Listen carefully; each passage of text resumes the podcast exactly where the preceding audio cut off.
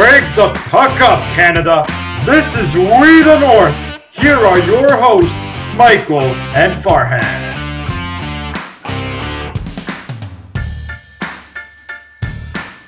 Welcome back to the We the North podcast. I'm your host, Michael. Unfortunately, we couldn't be joined by uh, my co-host Farhan, but I am joined today by Hadi Kalakeche. Um, go follow him at, at Hadi K underscore scouting. He writes for the Hockey Writers and for Dobber Prospects, and he's super insightful when it comes to prospects around the NHL. How you doing, man? I'm doing good. How are you, man? I'm good. I'm good. I'm good. I'm happy to be joined by you today because uh, I've been wanting to talk about prospects on this podcast for a bit, and now we have the expert here. We have the man, the myth, the legend.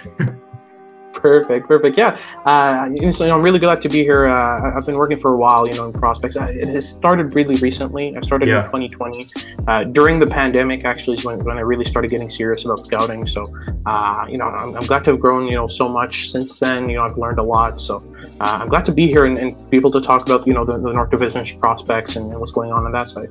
Yeah, I'm glad to have you. Now, before we get started, uh, I'd like to remind you all to please follow us on Twitter at We the North Pod leave a like on the video on SoundCloud. And also, I'd like to give a quick shout out to at King Angus 4 on Twitter. If you haven't already, go follow him and subscribe to his YouTube channel, uh, King Angus. Now, without further ado, let's get into it. So, first, I wanted to start talking about prospects around the North Division and who the best prospects are. Let's start with Montreal. My first prospect is Cole Caufield. Yeah, um, you know, obviously, from what we've seen so far, uh, he seems like a great prospect, someone who can score goals on a regular basis. Yeah. Uh, he reminds me a lot of Kyle Connor uh, in terms of style. A yeah. lot of people compare him to DeBrincat just because of you know the size, size yeah, uh, the size and skill aspect. But really, DeBrincat's an excellent player with the puck. He handles the puck. He, he he cycles it around really well. Keeps control of it a lot. Cole Caufield's at his best when he doesn't have the puck in the offensive zone. Uh, so his hands are around. excellent. Like Caufield's yeah. hands, I, I, feel like are really underrated. Uh, Absolutely, uh, he's got some of the best hands in terms of prospects, but uh, you know his strength, his his, his, his yeah, just his ability to find open ice in the offensive zone, despite being exactly. targeted every time. You know, because we all know the type of goal scorer he is. It's yeah, just incredible. Like you only see guys like uh, the only the very best goal scorers in the NHL have that ability.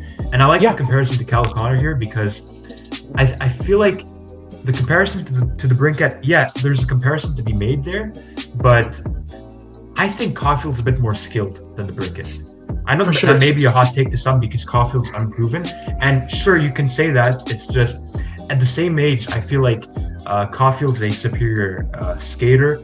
I feel like he has a better shot too than the DeBrincat. Uh, the shot for sure. Uh, the skating thing, though, uh, I, I really like his explosiveness. His, his first three strides are excellent. Yeah. Uh, I don't think he has the top speed of De- DeBrincat. I think I think DeBrincat's got the edge on that. Uh, I think I really think DeBrincat's more of a flashy player, whereas Caufield's sort of the efficient version of him, where just a um, smart player. Yeah. Exactly. It's even small details like he'll initiate contact as a five-seven guy. I've seen that. I've seen him do that in the NHL. Uh, I don't see DeBrincat initiate contact as much as Caufield, and the reason yeah. Caufield does that is just to gain stick positioning. So often, what he'll do is he'll stick to the D man and just put his back onto him and just lift his stick a tiny bit and put his stick right under. What yeah. that does is it frees Caufield up for a tip, uh, and at the same time, it, it takes one D man out of the play. So that's a small detail that Kyle Connor does really well as well. Uh, yeah. And that's why I think the comparison to Kyle Connor is more just, is because Kyle Connor's got similar skating assets, yeah. Uh, and also, uh, he's a he's a type of player that really excels off the puck in the offensive zone. He can find space. He can cut in front of D men, behind them, just find yeah. space wherever it is, and just always be ready for a tip or a shot. I think Caufield's really similar to that. I agree. Uh, what do you think his ceiling is? Well, it, all depends on uh, how how much explosivity he can create in his skating stride. Because Caufield, I feel, you know, if he can get to the pace of a DeBrincat, the pace of a God, you know, God forbid a McDavid, uh, if he with the shot that he has and that speed, he would be unstoppable. He would be a, a, sort of player that I would consider with a limitless ceiling. But he doesn't have that top end speed. Yeah, uh, I, th- I think he'll be a, a 40, 35, 40 goal scorer on a regular basis with at least 30 or 40 assists still. Because because I've seen yeah. him make plays on He's a regular. He's a really basis. underrated playmaker. I, I, I think that's one part of his game that doesn't get enough recognition. I watched mm-hmm. like 75% of the Wisconsin games this year, and the way this guy sells his shot, because you know obviously his shot is great, it, it's just like you see him making those cross crease passes I remember there was that one play I saw um, in the game where uh, he's on the power play, right? And you have like four guys covering him and his shot. He fakes, he sells the shot so effortlessly, and he makes that cross seam pass to Holloway. Holloway has the empty net and just scores. He made that play a few times this season. I just yeah. think like his playmaking is a result of his shot.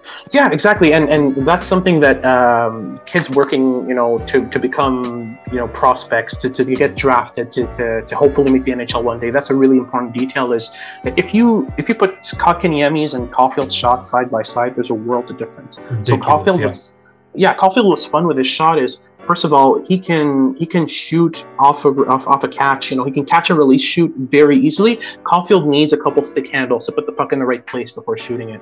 That yeah. that slight difference. Uh, it, it's it's really a world of difference in the NHL because if you're taking four or five stick handles, that's maybe two seconds more before you shoot.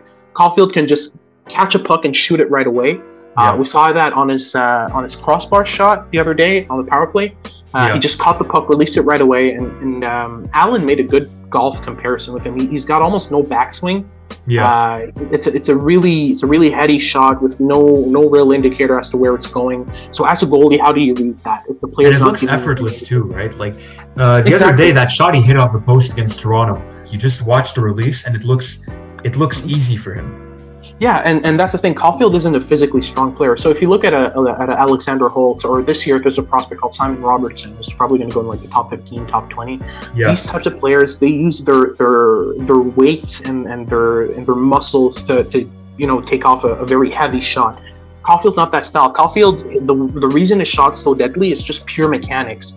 Yeah. If you look at his shot that he that he ripped off the crossbar there against Toronto, uh, he he the way he receives the puck is it's, it's really crazy. It's in front of him, and he just sort of brings down his his hips and his and his uh, arms as low as possible, just to sort of catch it really easy, like a like a like a baseball glove. Yeah. And then in the same movement, he just makes a small wrist movement, and he just uses the momentum of the puck that he just caught to just rip it up. So exactly. it's, it's really it's really just using momentum to your strength, and that's what Caufield does well because he doesn't have the strength to pull out a heavy, heavy shot, uh, but it's still heavy because of the mechanics. Let's get yeah. into other prospects for the Montreal Canadiens. Who else do you yeah. got? So my second pick, and, and this one's really been uh, he's been a player I've been following really well uh, since he got drafted. Is Mattias Norlinder. Yeah. Um, th- this kid, there, there's something about this game, about his game, that's just going to translate, and I just know it. Uh, th- there's the way he uh, he can play off, you know, the forehand and the backhand. As a D man, that's really important, especially if the Habs are going to stock up on lefties like they seem like doing.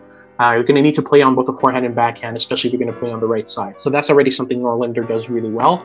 Uh, yeah. his skating's effortless. Um, his skating his is ridiculous yeah, and, and his deception on on on, on rushes on the cycle. Uh, when he gets the puck at the top of the blue line, he can just work magic. He's he's tried a Michigan the other Man, day. The, the, guy has like his range of confidence is insane for a defenseman. I, it's insane. Some of the goals he's even scored. It's not even just the goals. You know, like you said, he tried the Michigan. Mm-hmm. I don't mm-hmm. know when's the last time I've seen the, a defenseman try the Michigan in a game. in any even league. Be, even be behind the net. Like it's as a D man, how do you end up behind the net with the puck? One and then two, be like, yeah, I'm, I'm, I'm going to try the Michigan. Why not? So, so it's just that kind of stuff that that's you know it, it shows me first of all when you're able to do the Michigan you've got very very intricate puck control you're able to to, to really feather the puck where you want it, put it on edge how you want it. It's a very specific movement you have to make for that move. Uh, so yeah. really sh- already shows a lot of puck control as a D-man. You also see him just dangle four checkers without any problem. He just makes them look foolish. And I think as the, as the ice gets smaller and he has to get more reactive, I think it's going to help his game because I see really good instincts in his game. Oh um, yeah. So when he when he has to play quick, when he has to make a decision fast because the guy's closing down on him, he'll make he'll usually make the right play, and that translates. I think right now playing in the SHL on a bigger ice isn't helping him. Yeah. Um, I think once he gets on, yeah, on North, North, American, ice, ice is going to benefit him. The North American style too. I feel like if you just look at his points total, you're doing yourself a major, you're doing him a major disservice because he could have had way more points. Uh, I feel like their power play struggled early in the year. I, I think uh, with mm-hmm. uh, Lucas Raymond and uh, Norlinder on on the point, they struggled early in the year, but mm-hmm. some of the highlights, even his um, his improvements defensively have been there too. Um, that was his biggest knock when he got drafted as as an overager. Uh, yeah. Everyone knew he's supremely skilled. He's uh, an amazing skater, one of the best in the draft. But his defensive game needs a lot of fine tuning, and he all he's done is improve. You know, uh, his coach has even his coach has even gone as far as to compare him to some of the best Swedish Swedish defensemen of all time. I, you remember the Lidstrom comparison? Absolutely, yeah. I think uh, that's a it's a bit extra. I think, yeah, I yeah, think the, the style of plays there. I mean, uh, if you're if you're looking at a guy who can move the puck, who can who can stick handle in tight, who can make sharp, good passes, has good decisions, and isn't really the most physical guy, but really involves himself defensively, that that's pretty much Lidstrom's. Yeah, that's the difference. The difference between Norlinder and Lidstrom is offensively they both have a lot of talent, though Lidstrom has more, I'd say he's more complete. Defensively, that's where that's where they separate uh, each other. Exactly. Was elite defensive, right? Exactly. I think in style they're similar, just because you know Lidstrom was never that physical D man. He usually really do use this stick well, got into yeah. Exactly. I think Norlinder's in that style. I think Norlinder's more similar to Shea Theodore, though, if you're comparing. Uh, yeah. In terms of yeah. sort of players who can stick handle and tight, who can make good passes, you know, move the puck around, and even dangle into the slot on the offensive zone. Uh, I think Shea, Shea Theodore is a good comparative there. What do you think his uh, ceiling is, and do you think he'll reach it? Well, um, something uh, that one of my most trusted sources in terms of, of development, uh, Jack Han, he, he really could. He, he yeah, said Jack he Han's a great source. Yeah, Jack Han's yeah. a great source. Amazing source, and he, he said he bet he'd bet two hundred dollars that Norlinder is going to become a forty yeah. plus point defenseman.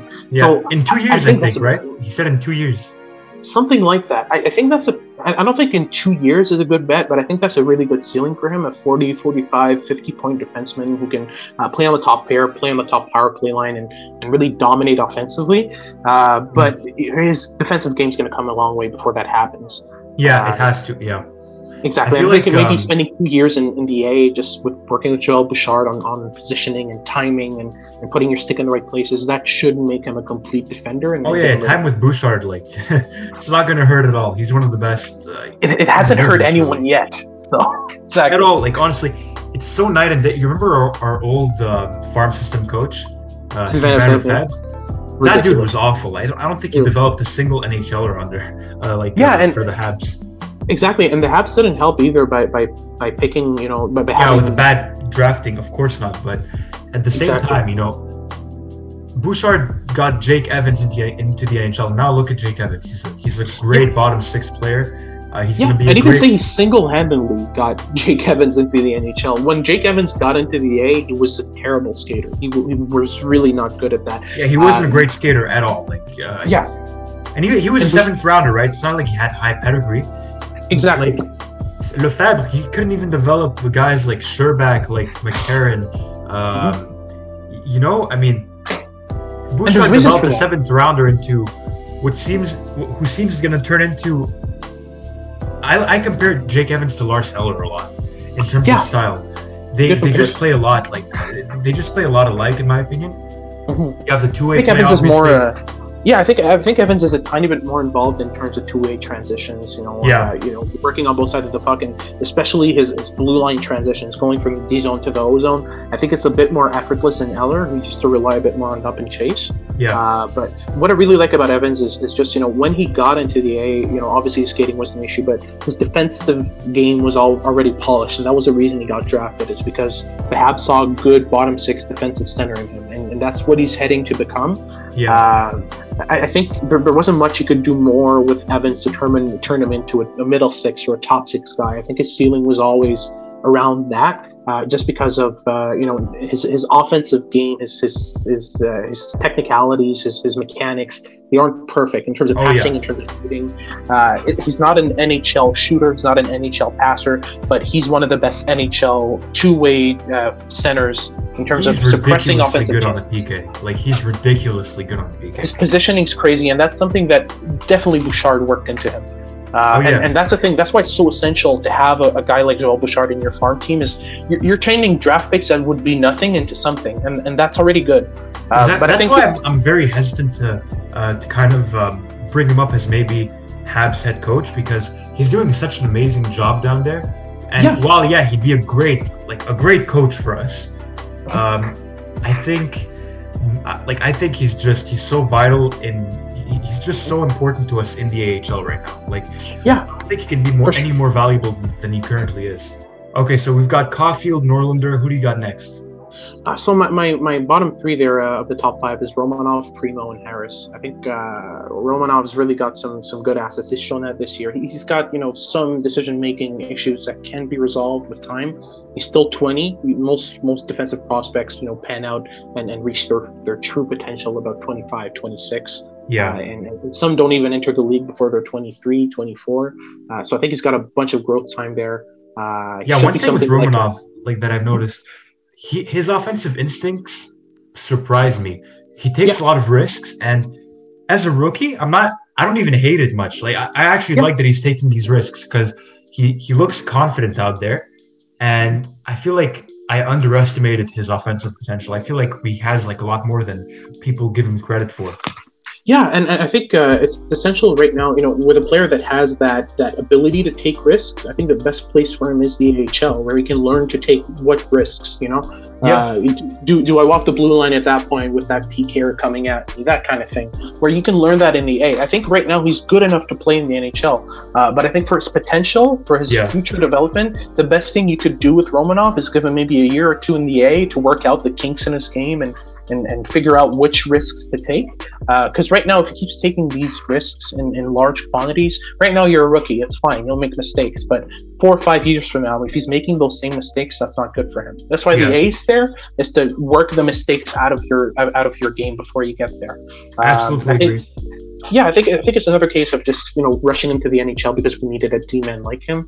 Uh, I still think he's going to be a serviceable D-man, and I think if he if he returns to the A, he's going to be even better. Uh, but if he stays in the NHL, he could still work it out. It's just going to be even more glaring, you know, in terms of the mistakes he makes, and it's going to affect his his confidence. It's going to affect his uh, his value on the market. There's yeah. a lot of things that go into play here.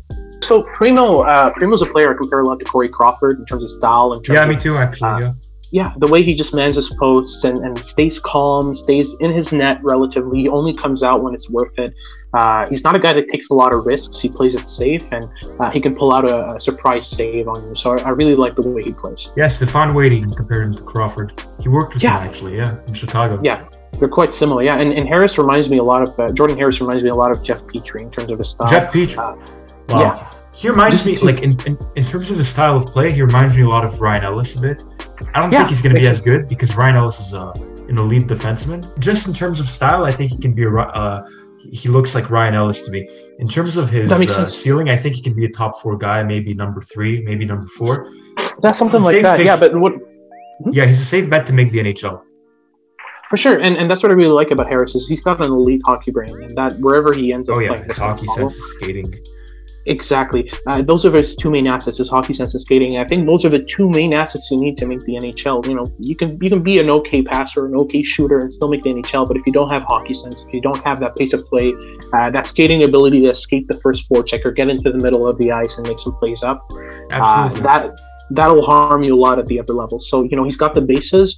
Um, I really like his passing game as well. I like his shot uh, decisions. Uh, he doesn't you know always just rip it the first time he's got it like Romanov does, for example. Harris yeah. has got a tendency to just hold on to the puck, wait for a wait for a screen, and that's why I, compare him to Petry. Is he works the blue line really well, and, and, and his shot timing is really good. Where he'll wait for a, for a screen, shoot it through, uh, and yeah. just try to surprise the goalie, and that raises his shooting percentage maybe two three percent, and that's a world of difference. Yeah, absolutely. Uh, I want to look at two more prospect pools right now. Uh, mm-hmm. The Ottawa Senators and the Toronto Maple Leafs. So let's start with Ottawa here because they have the best prospect pool in the division, and that's I don't think I that's yeah. debate. But um, let's start here with Shane Pinto. Shane Pinto, yeah, I really like the way he plays. He's one of the most responsible players to come out of this draft. Yeah, um, I like him too. He's he's got a great shot. He's uh, re- he's really responsible defensively. And yeah. you know, I like to bug Ottawa fans a lot, you know, because they compare him to Caufield. But he's going to be a great player. You know, a middle six centerman, like in my opinion, maybe yep. maybe number two centerman. Mm-hmm. Um, and uh, overall, I think he might find himself in Selke discussions at some point, kind of like Phil Danault. Yeah, absolutely. I think that's a very good comparison. Phil Danault, uh, in terms of he has a better shot, I find. Shane Pinto definitely yeah. has a better shot. Absolutely, I think Danault's really shown this year that his shot's really lacking. But you know, yeah. uh, what I really like with Shinto, is, uh, Shinto, wow, Pinto, Pinto. especially. yeah, it was very close to there. Okay, so Pinto, Uh, what I really like about his game is, is, is, the way he just sort of mans his own zone, the way he controls, uh, he suppresses offensive chances is really good. Yeah. Uh, I, I think, you know, being in, in Ottawa is pretty much the best place he could be because he's working yeah, with sure. a team that doesn't have much at stake. You can make mistakes, you can learn, and especially right now, they're playing him on, on the PK. So, oh, you know, yeah. that's something that the first game they played him on the PK, he was pretty good yeah, from and, and that's the thing. If from game one you're giving those responsibilities, it puts you in a good position to build off that and become a good player. For example, yep. KK's never played, uh, you know, yeah. any peak I, I, don't understand that because KK is good defensively. And he's got yeah, a long he's stick, at, right? Which he's got. A, he's good at puck retrievals. He's good against the boards. He's good at, at, at breaking down pass lanes. I mean, he, he's exactly what you need on the PK. I think you give him a shot. But I yeah. think with Danault and Evans and Staal, Ducharme really bet on those guys to be his PK guys. Especially, you know, if you're not going to give KK all that ice time at five on five, right? Play him on the yeah. PK and on the, and on the power play, right? Play him yeah, a he's lot. not exactly. You know, right now, not playing. Danault's not exactly. a great penalty killer, honestly. He's not. Ex- exactly. And right now, uh, I, I, think Pinto's being put in a situation where he can succeed, and I think is being put in situations he's never been put before. He's never yeah, played the other side succeed. of the half wall for example, on the power play. He's never played that side. He's always played on the right half wall, being ready for the for the one timer. That's been his area. Yeah. So right now they're playing him on the other side. That's something he's not comfortable with, and obviously it's affecting his development. Jake Sanderson's also a very good one. Uh, Sanderson, I had him above uh, Jamie Jamie Drysdale. My goodness. You had him above uh, at, Drysdale, okay? Yeah, at the at the 2020 draft, I just like I've, I've scouted the USHL profoundly over the last years, and there's not a lot of players that I see that can do what Sanderson does. I compare him to Ryan McDonagh in terms. Me too. yeah, I was just yeah. gonna say Ryan McDonagh. Yeah, being able to move the puck, being able to take shots really well, uh, control uh, the the rush. He's one of the best rush defenders that I've seen. Uh, yeah. and especially, uh, you know, there's some things in his zone that he needs to work on, but I think there's no defender uh, that you draft that's already perfect in his own zone. That's very rare. I agree with that. Um, personally, I'd have Drysdale over him because I feel like Drysdale just has way more top end potential. I yeah. compare him to, in terms of style, not potential, because I don't think he'll, he'll reach that level. Cale Makar. Yeah, he gets but, that a lot. You know, I don't Drysdale's think he's going to reach Cale Makar's level because Cale Makar is just incredible. Yeah, he's otherworldly. He's something else. There's not there's not much you know to say about Makar that's negative. There's a lot of things he does really, yeah, the really well. just have an embarrassment of riches. Honestly, you have. Yeah, it's, it's it's ridiculous, and you know just going and getting Devon Toews for two seconds. To be an elite team like that and still have Alex Newhook Bo- and Bowen uh, Bowen Byram coming up, that's just it's. Yeah, and, and Newhook's going to play his uh, his first NHL game tonight, so that's awesome good for like I'm I'm high on Newhook. I hope he does well. I think uh, I think he's gonna be a great second line center. For sure. Yeah. Uh, let's talk about Tim Stützle. Yeah, there's a lot to talk there. Um, Stützle really needs to he really needs to bring up his defensive game. He's one of the worst defensive he's horrible players this defensively. year. Yeah, he's exactly. He's but but offensively, he's a he's a juggernaut. He, he makes plays happen. Yeah, yeah, he's ridiculous. a wizard. Like I, he's on another level. This may be a hot take. I think he could end up being better than Lafreniere that's very possible. Uh, there, I've seen some players happen above him. I still think Quinton Byfield might might be the best player out of this draft. Yeah. Uh, just, just, due to potential, uh, the things I've seen him do at his age, he was Especially one of the youngest. How he's in his surrounded, right? You have LA has one of the best futures in, in the NHL. Absolutely, uh, I think they, have, I think they have the, the, first, if not the second best. Uh, they're they're the best in my opinion. They're they're definitely the best in my opinion. Ottawa's Ottawa's second uh, on the list though. Absolutely, for sure. Yeah. Uh, but yeah, Tim Stützle, incredible. He's going to be a franchise ta- uh, talent for Ottawa for a while. Who would you compare him to? I I I'd give you uh, Pastrnak. That's that's my best. Pas- yeah, that's a good comparison. Yeah, I like it. I feel like he's going to be a lesser goal scorer than Pastrnak and a better playmaker for sure something like that. But he still got that dual threat offense. You know, he can still shoot yeah. it pretty well. He can he can shoot it from far too and put it in the top corner. That's what I like. A lot of players. yeah, just like that goal he scored against Montreal uh, on Saturday night. Yeah, exactly. He can just rip in and find corners. That's what I really like. So so Stützle's really got that aspect to him where I think he can be an equally good, sort of like a Kucherov or a or a or a Pastrnak. Those kinds of guys who can score goals and also make plays very easily. Just be that dual threat offense type of guy. I don't think he's going to be at that level where he's in the top, you know, top five, top ten in scoring each year. Yeah. Uh, but I, I, think you know an 80 point player on a regular basis uh, could make plays and shoot. That's pretty much what you can expect from season. Yeah. Um, now let's look at one more guy, uh, Jacob uh, Jacob Bernard Docker. Yeah. Absolutely, I really like his game. Uh, really good two-way defender. Um, I like his active stick in his own zone. He really gets into shot lanes and, and, and troubles guys, makes makes them make wrong decisions or makes them makes them do the thing that they don't want to do. Uh, yeah. He's really good at making that happen. So uh, I think Bernard he's got Docker, like the exact profile of a number four defenseman, right? Like the complementary exactly. guy on that second pair. I think he's perfectly suited for that role in the near future. Exactly. Yeah, he reminds me a bit of, uh, of Fred Kulak in a style, just a really good rush defender with yeah. a good stick. Uh, he's got that extra offensive punch that I like, so I think uh, top four actions really pretty much guaranteed for to Bernard Docker. Yeah. Let's look at Toronto now. Uh, Rodion Amirov. Uh, I really like Amirov. Um, I had him in my top 12, I think, uh, last year. Yeah, he was he was the type of guy that I, that would have gone into the top 12 for sure. He's got it's really flashy. He's really uh, you know he's explosive. He's dynamic. He's all over Great the two-way game. Great yeah. two-way game. Especially that you know player with that dynamism and that level of two-way awareness is, is really good for the Leafs to have that in their system. They they um, stole him at 15. I'm sorry, like I'm pretty sure. Yeah, I, I, I, I wanted him. I wanted him on the Habs. Like he was my guy. Absolutely, and, and yeah, honestly, the Guhle pick sort of disappointed me, to be honest. You know, with the yeah, amount of Kaiden Guhle, I'm not a not a big fan of, but yeah, with with Amirov off, my, my next guy was Dawson Mercer for sure. yeah, Dawson guy. Mercer. Uh, looking back, you know, you have Dawson Mercer, Lukas Reichel, uh, Marat. I don't know how, to pronounce his last name. Dinov, yeah. yeah, all those guys would have been better picks in my opinion. For Even sure, Jacob for sure. Perreault. Even Jacob mm-hmm. Perreault. Yeah, uh, Perreault is just purely offensive player. If he works out, he's going to be great. But there's a there's a pretty good chance. Work on his skating and uh, his consistency. Yeah, he's just a, he's just a zero calorie defensive player. He doesn't yeah, he's involved. awful defensively. exactly, but you know Patrick Kane's that way, and, and if your player is skilled enough, you can get away with that. So hopefully that's the case for Perreault. Uh, he's just got to build up a lot to get there. Yeah, now let's look at the second best Robertson brother, Nick mm-hmm. Robertson. Mm-hmm.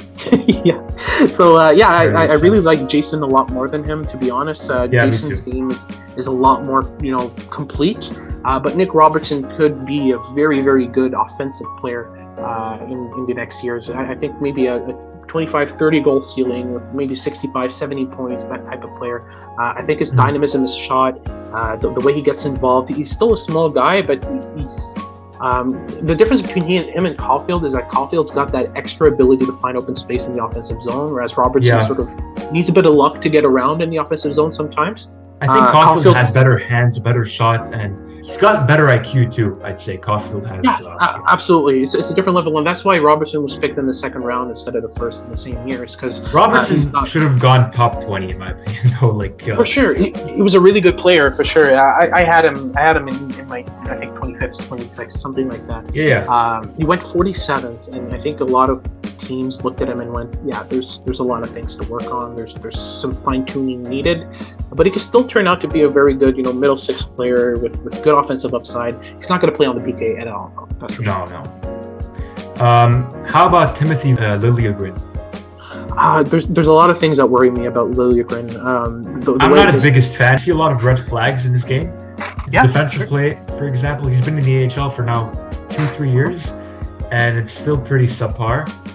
Yeah, exactly. It's just his, his lack of, of, learning ability. I don't think he's got as much of a big learning curve as a lot of the prospects that got drafted in, in his yeah, range. I don't know if he's going to be anything, to be honest. For sure, I, I think at the very most he might be, you know, a fifth, sixth defenseman that, that gets involved. But you know, there's a lot of decision making issues that are very. He's got, yeah, he's got a lot of talent. It's just he hasn't really been able to translate it to uh, the North American game. Of course, for sure, and, and and you know that's something that can develop later. I think I think it's 22 now. Sure, he could be uh, a late bloomer. Yeah. Yeah, I, I, I'm, I'm, I feel a bit safer to, to pronounce myself on him maybe two, three years from now when he's 24, 25, yeah, and you're looking at a more complete player. But uh, right now, I'm, I'm looking at his game and, and I've got a lot of questions. I don't see much there that could work into something bigger. Topi Niemela. Oh, I like his game. I had him in I love this round. Guy. Like, steal, honestly, maybe the steal of the second round. He for sure. I don't understand how he fell all the way to Toronto there. Yeah, you know the World Juniors aren't a big indicator, but he's been good in the Liiga. But in the World Juniors, he was just something else. the, oh, for his sure. poise, like I don't know, his poise, his IQ too. Like I noticed on a few sequences in, uh, the, eh, you know, during Finland games where he would get the puck to the net in a very specific way, where he didn't always hit the net. He would get it like all the way to the boards and kind of create a rebound chance. And yeah, for sure, and, and, that's what he's good at. You know, creating chances out of nothing, really making things happen all over the ice. Uh, I think he's got good potential, but uh, one thing that that really, really, you know, sticks out with uh, Niemela is just his skating ability on the blue line. Uh, yeah. The way he just mans the zone and creates chances. He's he like controls. a general. He, he's a general out there. Like he's exactly. Yeah, you could make a case he's, he's a better prospect than Nick Robertson, in my opinion. I wouldn't even. It, there's a case to be made there in my opinion. Yeah, absolutely. They're, they're, they're, I think their ceilings, their respective ceilings are quite similar. I, I Obviously, think, different positions, but you know, one's sure. forward, one's a defenseman. But exactly. You know, but in terms in of their, their, who, their, may, who may be more impactful, I think, especially on the Leafs, where they have that big four, you know, of Matthews, Marner, Nylander, and Tavares. I feel like mm-hmm. having a good top four defenseman might be more valuable than having a top six forward. Of course, for sure, and and that's the thing with Niemela is that is if he pans out, he's going to be that type of demon that has a lot of value, uh, you know, on the trade market. The type of guy that you'll need to lock down long term uh, yeah. and have on a good contract because those types of guys they go on the free agent market and they can they can make bank very easily if you lose them. So uh, yeah, going to be the type of asset, asset that has more value, I think, than Nick Robertson for sure. But I think in terms of their input on the ice, they're quite similar. I just think Niemela's value and on the market might be a bit higher. I agree. Uh, who would you compare Niemela to? Oh, Niemela. Um, I, think. Uh, yeah, exactly. It, yeah. It's a, it's a very hard one. I think uh, Neal Pionk's a good one. Uh, Actually, that's that, a good one. Yeah. No, I agree just type of player that can man the blue line, who can who can make plays up the ice. It's a bit flashy at times. They can uh, they can pull out a deke, a move that'll surprise you, but um, mostly keeps it simple and make plays up ice uh, in an efficient way. Yeah, I agree. So, how would you rank uh, the seven prospect pools around Canada? For me, Ottawa's first, Montreal's a very close second. For me, Caufield, Norlinder, Romanov, Primeau, Harris compared to Stützle, Pinto, know, Anderson, Norris Gray. Yeah, it's just yeah. the types of players we both have in terms of our prospect pools. I think Ottawa's got the edge just because of the Stützle factor, the our Sanderson talent. factor. Yeah. It's a raw talent. I think. I think the, the, the Habs have more more, more, range to work with. Exactly. Yeah, yeah, uh, you have a Sean Farrell that could come in and, and surprise everyone. You've got uh, a bunch no, of these hidden gems. Luke, Luke Tuch's really underrated. Exactly, and the way I see it is, is Luke Tuch could very, very well become a top nine player very easily. I think it's just you yeah. work off of that, you try to build off of that and make it more than a top nine player. I think that's his floor right now, though, just he because of the fundamentals there. You know, he, like he can improve on that. His skating can still improve. Uh, mm-hmm. I feel like his uh, his shot too. Mm-hmm. No, uh, but mo- mainly his skating, I'd say. Maybe, like if he improves his skating, I could see yeah. him being a, a middle six guy. No, that makes sense for sure, and uh, that, that's where I hope he ends up because having a Luke Tuch in your middle six is excellent for your team, yeah, regardless of how you see. It. Yeah. Um, okay, so you have Ottawa first, Montreal second. Uh, who do you uh, have third? My next would be uh, Edmonton. Actually, I really like Evan Bouchard. I think he's going to be someone great if they. Oh yeah, yeah, Bouchard's awesome. Yeah yeah, if Dave Tippett finally decides to play him some games, that might help him out. But really, he's a good prospect. Uh, yeah. You know, I'm, higher a bit on, on Dylan Holloway than most. I don't think he's going to no, be. I'm very high on him. I'm, I'm really high on him, actually. Perfect. Yeah, because I think this guy's he's got top six potential. Um, yeah. At the very least, he's a bottom six player that, that that'll help out defensively, be one of the best chance suppressors. Yeah, good energy. You know, good skating, uh, forechecking. That, yeah, that's your worst bet there. So I think that type of player with a low floor, a, a pretty pretty regular ceiling, uh, you bet on those guys and hope they work out. You know, and I, and I think uh, Holloway's got that. I that. see a lot of uh, Gabe Landeskog in Holloway. I don't know if he's going to be as good, but uh, in terms of yeah. just comparable styles, I see a lot of uh, of Landeskog in. Yeah, and I agree on that in the sense that I would actually also put Dylan Holloway as a winger more than a center at the at the NHL level. Yeah. Uh, just just due to, to, the way he plays. Uh, yeah. But myself here, the only thing that worries me is Philip Broberg. I don't think I don't think he should have gone as high as he did. There's a lot of question marks. Oh, yeah, I'm not a fan of his. He's not for uh, sure. His IQ. I'm sorry, like yeah, his IQ, his defensive play, especially too. It's not. It's not good. No, exactly. And and uh, the way I look at it is, uh, would you rather have a player that has good instincts, good uh, good IQ, you know, good fundamentals, but bad mechanics, or would you rather have a guy with good mechanics but bad instincts, bad IQ, bad fundamentals? You know what I mean? Yeah, uh, first. Yeah.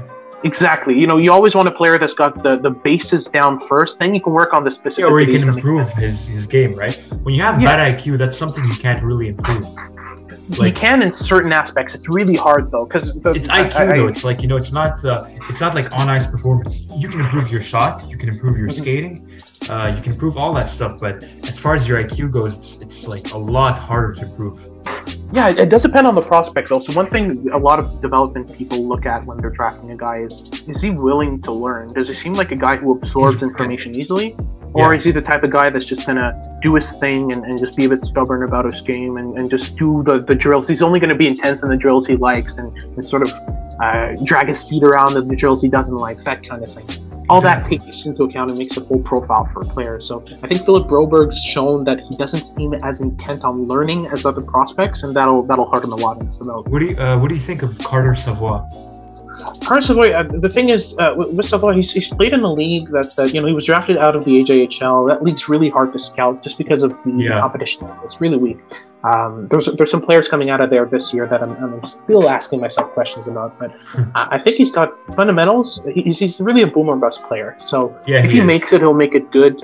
Uh, but there's a pretty big chance as well that he that'll just perennially be the sort of player that you know excels at AHL. Uh, I feel that like, kind of thing. I feel like he's he's either going to be like an AHL player or a top six winger.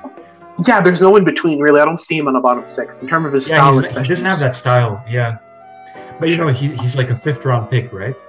Exactly. Yeah, so it's not it's it's it's not gonna haunt Edmonton fans or anything.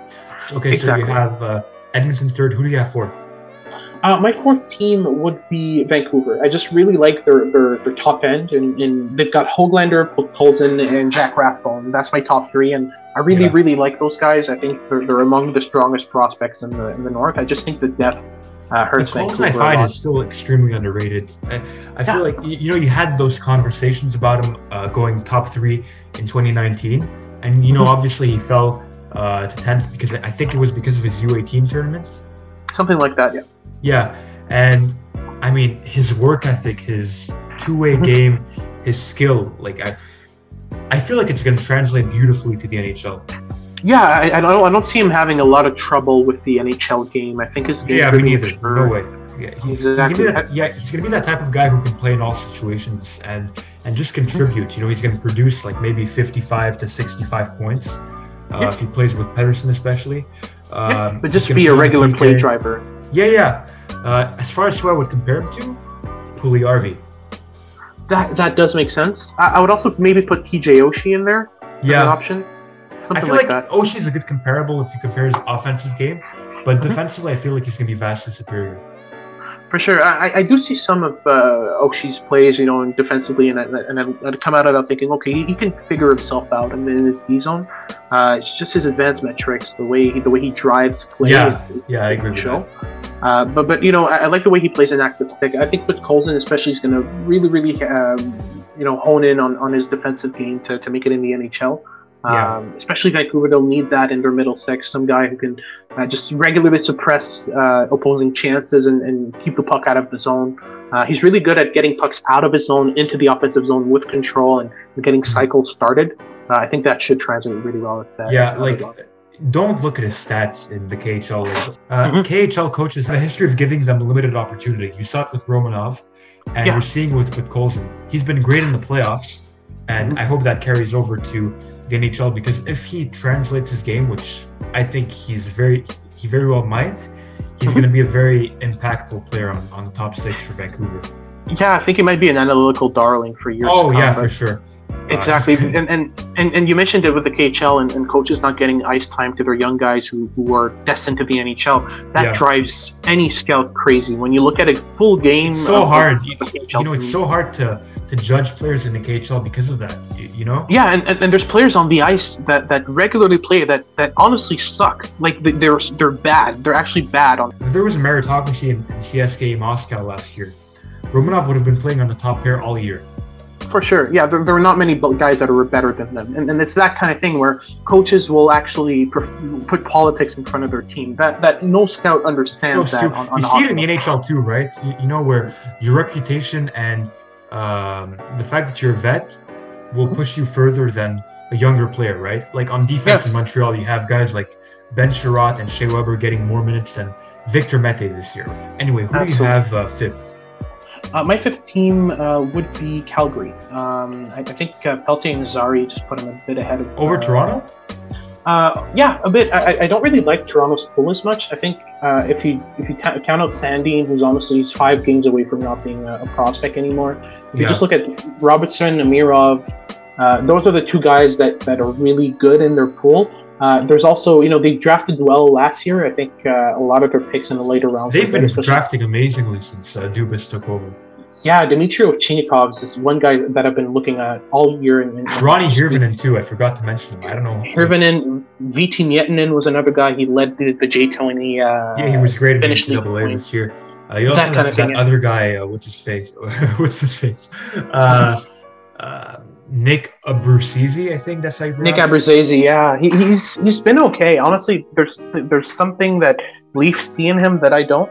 Uh, Leafs fans, rather, they, they they seem to see a top six player in him. I don't Hell see no. that exactly. But he's, he's still a good prospect. He still might make it. I think he's a good sort of middle six, top nine type of player. Just uh, you know, someone who can contribute on a middle six, bottom six type type of lineup and, and get some uh, some points in.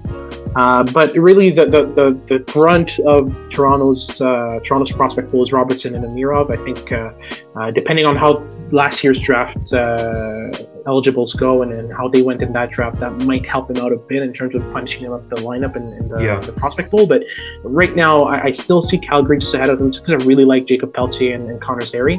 I also think uh, Yan Kuznetsov might be something uh, more than he's expected to. So and uh, Jeremy Poirier is boomer bust, really. Like he's yeah, he's great offensively, but I've never seen him more offensive. Defensively. Awful, awful defensively. Yeah, I've never seen a more offensive defensive. Like yeah, like that literally the embodiment of that, like right here. Basically, the Erik Gustafsson of uh, of the of the Q. Absolutely. Yeah. Uh, okay, so would that mean you have Toronto six?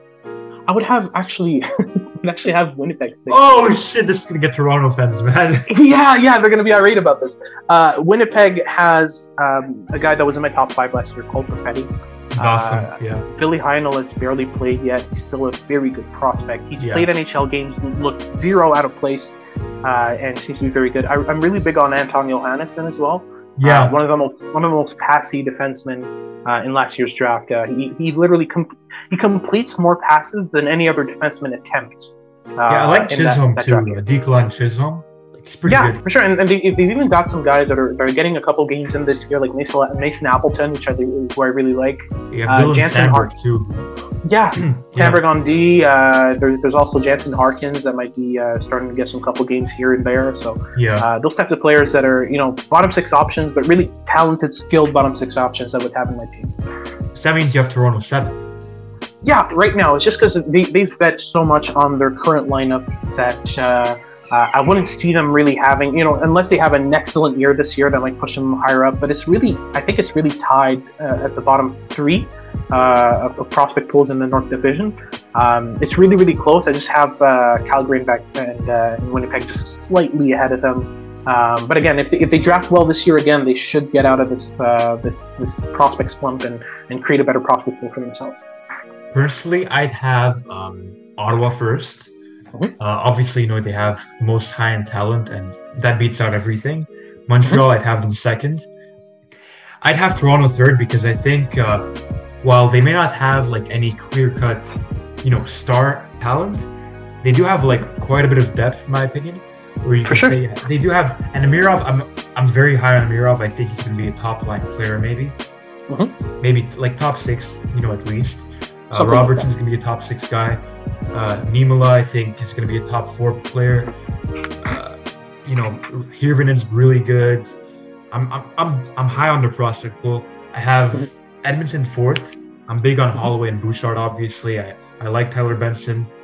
Um, Broberg, even though he might not be um, great, I still think he'll be an, an NHLer. In some. I, I, compare him a lot to Tyler Myers, that kind of guy with, with bad analytics, bad decision making. But I think he's a better skater than Myers, though. Like he's a, he's a much better skater. For sure. Yeah. After I'd have Winnipeg 5th mm-hmm. Yeah, because I'm I, am i am big on Cole Perfetti. You know, obviously you have that star. You have Samberg, Vesalainen, uh, Chisholm, uh, Heinola. Uh, that's that's a great prospect pool. Then you, then I'd have Vancouver at sixth because Podkolzin. Although it's very yeah. close between, between, them and Calgary, uh, sure. but yeah, ultimately I'd have Calgary seventh. Calgary, yeah. they're in a position right now where they have a mediocre NHL team and a mm-hmm. mediocre prospect pool. Yeah, that's not good for them. Yeah, uh, I think they still got a couple drafting. players that could. Yeah, they still got a couple players that could make it, but I don't think their their pool is. is they're no man's land, to, to be honest. Like they're no man's land. Yeah, and especially this year, if they barely make the playoff, if they barely miss the playoffs, like they should, um, this yeah, their odds are going to be that high for a top pick, right? Exactly. They'll probably get something like year, 13, you know, there, There's like pick. 10 guys who can make a case for first overall. For sure. So it's not that big of a deal. Especially yeah. when you have guys like like Eklund and, and Guenther who might fall. Who mm-hmm. I think, I, I, like my top three right now would be Beniers, uh, Eklund, and Guenther. For sure, for sure. Yeah, uh, Guenther uh, really could be uh, anything this year. It's just because right now the WHL has been a bit weaker this year than, than previous years. A lot less players uh, uh, involved in that league. so yeah, Guenther's got a lot of points this year, but I, have got him eight right now. I've got a couple guys ahead of him. My yeah. first overall pick right now is William Eklund. Yeah. I've got Luke Hughes second, Matt Beniers third, Fabian Lysell fourth, and then Jesper Wallstedt fifth. So that's yeah. my top five on the, the 2021 draft. I'm never like no matter what anymore. Like I don't care how good the goalie is. Mm-hmm. My philosophy is never draft a goalie in the top ten. Gotcha. Um, I would agree on because that in a like, normal year. Yeah. yeah. Exactly. I would agree on that in a normal year. It's just this year the, the pool is so vast. I think Wallstedt's the only guy that I would uh, bet on to be a franchise player out of this draft. The only guy I, that I like Wallstedt. I think he's going to be great. It's just yeah. that if you look at the past few years where teams have been getting really quality goalies in later rounds, like Carter For Hart sure. in 2016. Uh, you know, yeah, Cayden Cayden Primeau. Yeah. Exactly. Um, who else? Um, in Arizona. Um, yeah, there's a couple guys like that. Yeah, you have guys like that, and Wallstedt, while he might be a franchise-defining talent, you can get a goalie like that in later rounds because goalies are such they're so hard to scout yeah, know? absolutely. And the best ones might fall later in the draft. Like Primeau fell to the seventh round, and he's arguably the best goaltender in that draft. Yeah, that makes sense. The, the only thing is though, um, th- there's so much that I've seen with Jesper Wallstedt that I'm like, yeah, th- this guy's a lock-in. Like the, the, the way the way uh, for me in the last you know three four years of the prospects that have been drafted in terms of goalies, like if you, if you count the Spencer Knights and the, the Yaroslav Askarovs and uh, all those players. For me, Wallstedt is the best of the bunch. Um, he's put up points. He's put up uh, numbers in the SHL that no other goalies ever put in at, at, at his age. Um, he's played more games this year as an 18-year-old than any 18-year-old goalie's ever played in the SHL. Uh, for me, that shows that one, his his coaching staff, his his his, uh, his GMs, his development staff, they trust him a lot to be able to put him in an men's league as a starting goalie. Uh, yeah. And on top of that, to show the, the things that he's shown, you know, the calmness that he shows in net, the ability to play the puck out of the net. Uh, all this for me, he's really, really, really good, and, and I would definitely. I'm, honestly, I was hesitating to put him in the in the top three. Um, that's how high I am. That's on, fair. On you know what? That's fair. I feel like it depends on uh, which teams are going to be around exactly. five, right? Like exactly. Team... So Florida, for example, when they picked uh, when they picked Spencer Knight 14th, he was, yeah. he was projected to go in the top 20, maybe in the, in the 20s for sure. Yeah. So what happened with Spencer Knight is Florida needed a goalie. They they went and got Bobrovsky. That clearly did not work out. Uh, but before Terrible even signing. that happened, exactly before even that happened, they were like, "Yeah, we need a goalie." So they, they went and got Spencer Knight because he was the best goalie available. But uh, you know, it's it's still I wouldn't hesitate to, to throw a top five or top ten pick on a goalie if I trust that he's going to be good. Um, you know what? Right like now, a team like Ottawa, right? Like if, if Ottawa gets like the fifth overall pick, yeah, and all of Beniers, Eklund, uh, Guenther, you know, uh, if all if all those guys are gone, mm-hmm. take take Wallstedt, take the goal for sure. So that's because, why that's why I have you know, I like Gustavsson. I, I feel like Gustavsson, you know, he, he could be a starter. Mm-hmm. But in terms of imagine Ottawa in the future with um, the forward core they're about to have, the D core they're about to have, and now with Wallstedt. That's yeah, fucking scary. That would be terrifying. And that's the thing. If, if you have a goalie that you know, if you have a, if you're able to get an elite goalie in the top five, a franchise goalie, a guy that's going to play for your team for 20 years and put up good numbers, uh, why not? Especially yeah. in this year where there's no consensus number one, uh, where there's no top end, you know, Lafrenières or Kakkos or, or, those types of elite prospects that could become top line players I think you throw your, your hat at him and, and, and, not ask yourself any questions. But I still have a couple of guys ahead of him, uh, especially the two Swedes and, and Eklund and Lysell. Especially Lysell, he's growing on me a lot. Um, yeah. So it's just small things like this that are better better accumulating here. And the, this draft's really unpredictable. This year, there's there's about ten guys I've seen the, as the first overall pick. So uh, there, there's no way for me to tell you, you know, what yeah. my top. I can tell you what my top ten is, but there's no guarantee that it's going to be anything similar to that. There might be the guy that's 12 or 13 that'll go first overall. So there's really no exactly like no one. It's like you know what it reminds you know what this draft reminds me of. I don't know if you follow the NBA, but it reminds me of the 2013 NBA draft where you had eight guys, right, who were in contention for the first overall pick. And Cleveland, the team with the first overall pick, took one of the biggest busts uh, of the century. Okay. Basically, this reminds me of that draft because you can go wrong. You can easily go wrong in this draft. You know, like at the beginning of the year, you know, you ha- everyone had like Räty as uh, their first pick. He's had a terrible year though for his standards. Yeah, he's, he's in my twenties right now, so yeah, yeah. Sure. And uh, you know, right now you have like eight, ten guys looking at you know maybe being the first overall pick, and not all those guys are going to pan out. like, like so you can easily make a, a huge mistake at first overall. Absolutely, for sure. Yeah. And, and that's the thing, though. This year, it's, it's really going to be important to have. You know, this is the worst year to have a pandemic. You know, there's never a good year, but you know, in terms of scouting, the worst year because there's no consensus pick. There's nothing to guarantee you that the guy you're going to yeah. pick is going to be good. All you're seeing really is video of him. It's the worst here to scout because in a draft that's this wide open, uh, you want as much clarity as possible. You much you want as much you know specifics and details. You want to watch as many games as possible to to find the guy that stands out. This year we can't do that, and on top of that, we've got a difficult draft to break down. So it's just going to be hell for teams this year. I think they're going to have a lot of trouble to make their picks. Exactly. But... yeah, you're going to see like a bunch of second round steals. Like looking back, going to look in five years. You're going to look back at this draft and be like, how the fuck did this dude fall to the second round? Yeah, exactly. But on the flip side as well, even five, six years from now, I, I don't think I'm going to be comfortable telling you who the who the best player was out of this draft. I don't think there's going to be a consensus best player.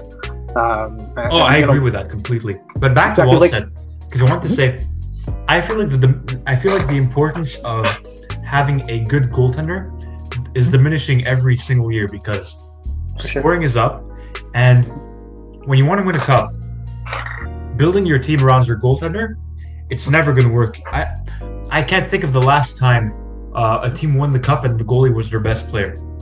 Yeah, for sure, and and that's why you know I'm betting on, on a team like uh, Ottawa to, to pick up uh, Wallstedt because they've already yeah, got the thing is, base. With Ottawa, like uh, let's look at Ottawa here actually because, mm-hmm. like, say they take Wallstedt, right? Mm-hmm. They'd be the perfect team to do it because you have Tim Stützle, you have Brady Tkachuk, you have right Drake Batherson, you have Thomas Chabot, uh, Brännström. You know, you have all those guys, right? Shane Pinto. You have all those guys, and Wallstedt won't be the the main contributor to their success. Now, yeah. why I'm saying that um, having that, why I'm saying that your goalie being your best player isn't a winning solution. I mean, look at Carey Price. He's literally the perfect, the embodiment of why building your team around your goaltender. It will never work. For you need you, you, need like better players up front. You need better players on defense. You, what sure. you need come playoff time is a hot goaltender. You yeah. saw it last year with Anton Khudobin, who was literally Dallas's backup just carried them to the final. I don't think I don't know if he carried them per se. It was pretty. You know, you had Heiskanen playing out of his mind. Yeah. Uh, you had Joe Pavelski too, Corey Perry. You had all those guys. Um, uh, what's his name? Uh, the guy who had a hat trick in Game Seven. Oh, Roope Hintz. Kiviranta. Oh, Kiviranta, yeah, Joel Kiviranta, another yeah. finish, yeah. Roope Hintz, you know, you had uh, Klingberg, all those guys contributing, right? But having a hot goalie is pretty much enough to get. If you have a good team, and a hot goalie, you can easily make the finals, pretty much. Yeah, exactly. You don't need like a, a like a world class goaltender anymore. For sure. It's and it's such a an inconsistent position. You know, you, you have a goalie where one year he'll have an amazing year, and the next year he'll, he'll have a terrible year, right? I agree with you there. Um, you know, when it, when it comes to playoff time, you know, the, the best thing you can have is a goalie that can stop everything. Uh, but even during the regular season, if you can if you can find a guy in, in, the top five, in the top ten, a goalie that can win you 35, 40 games a year on a regular basis yeah. and, and, and, and, be that type of guy for you on, on long term, you, you take a bet on that guy if your prospect pool is already full with, with, with forwards and defensemen. That's exactly the case for yeah, especially, I think they're the best bet. Yeah, especially in this draft where like there's no real franchise talent, right? Exactly. Like, um, and also I want to talk about Matty Beniers a bit. Yeah. I'm seeing a lot of people say that they wouldn't take him first overall because they think his ceiling is low. I don't agree with that. And yeah, I, I, like I don't see a low ceiling with him. I feel like there's this perception among the media, among the fans, really, where if you're too, if you're, if you're like great defensively at such a young age, your ceiling isn't that high. I feel like there's just this correlation between both, and I don't understand it because he's at a point per game in the NCAA right now. Yeah, and, and, and he's game is excellent, and I know his, he has a late, he has like a, uh, a, a late birthday, late birthday. right? He's like uh he's he's gonna be one of the oldest players in the draft. But yeah. man, like I, I watched him at the World Juniors. I watched a few Michigan games, and I I don't know if there's a better player in the draft to be honest. Like he's my first overall pick right now. No, and, and, and there's definitely an argument there, and, and that's why you know I love talking to scouts this year and, and be, be comparing charts and, and, and, and draft rankings and all that. It's, yeah. it's really great to see how many you know. Like I said before, there's ten guys that have that have talked to scouts and they're like, yeah, he's my first pick. That's going to do it for our second episode. If you guys want to stay up to date with all the content we have coming for you, follow our Twitter page at We the North Pod and follow our SoundCloud page. Y'all are awesome, really. We appreciate the support. Peace out, and until next time.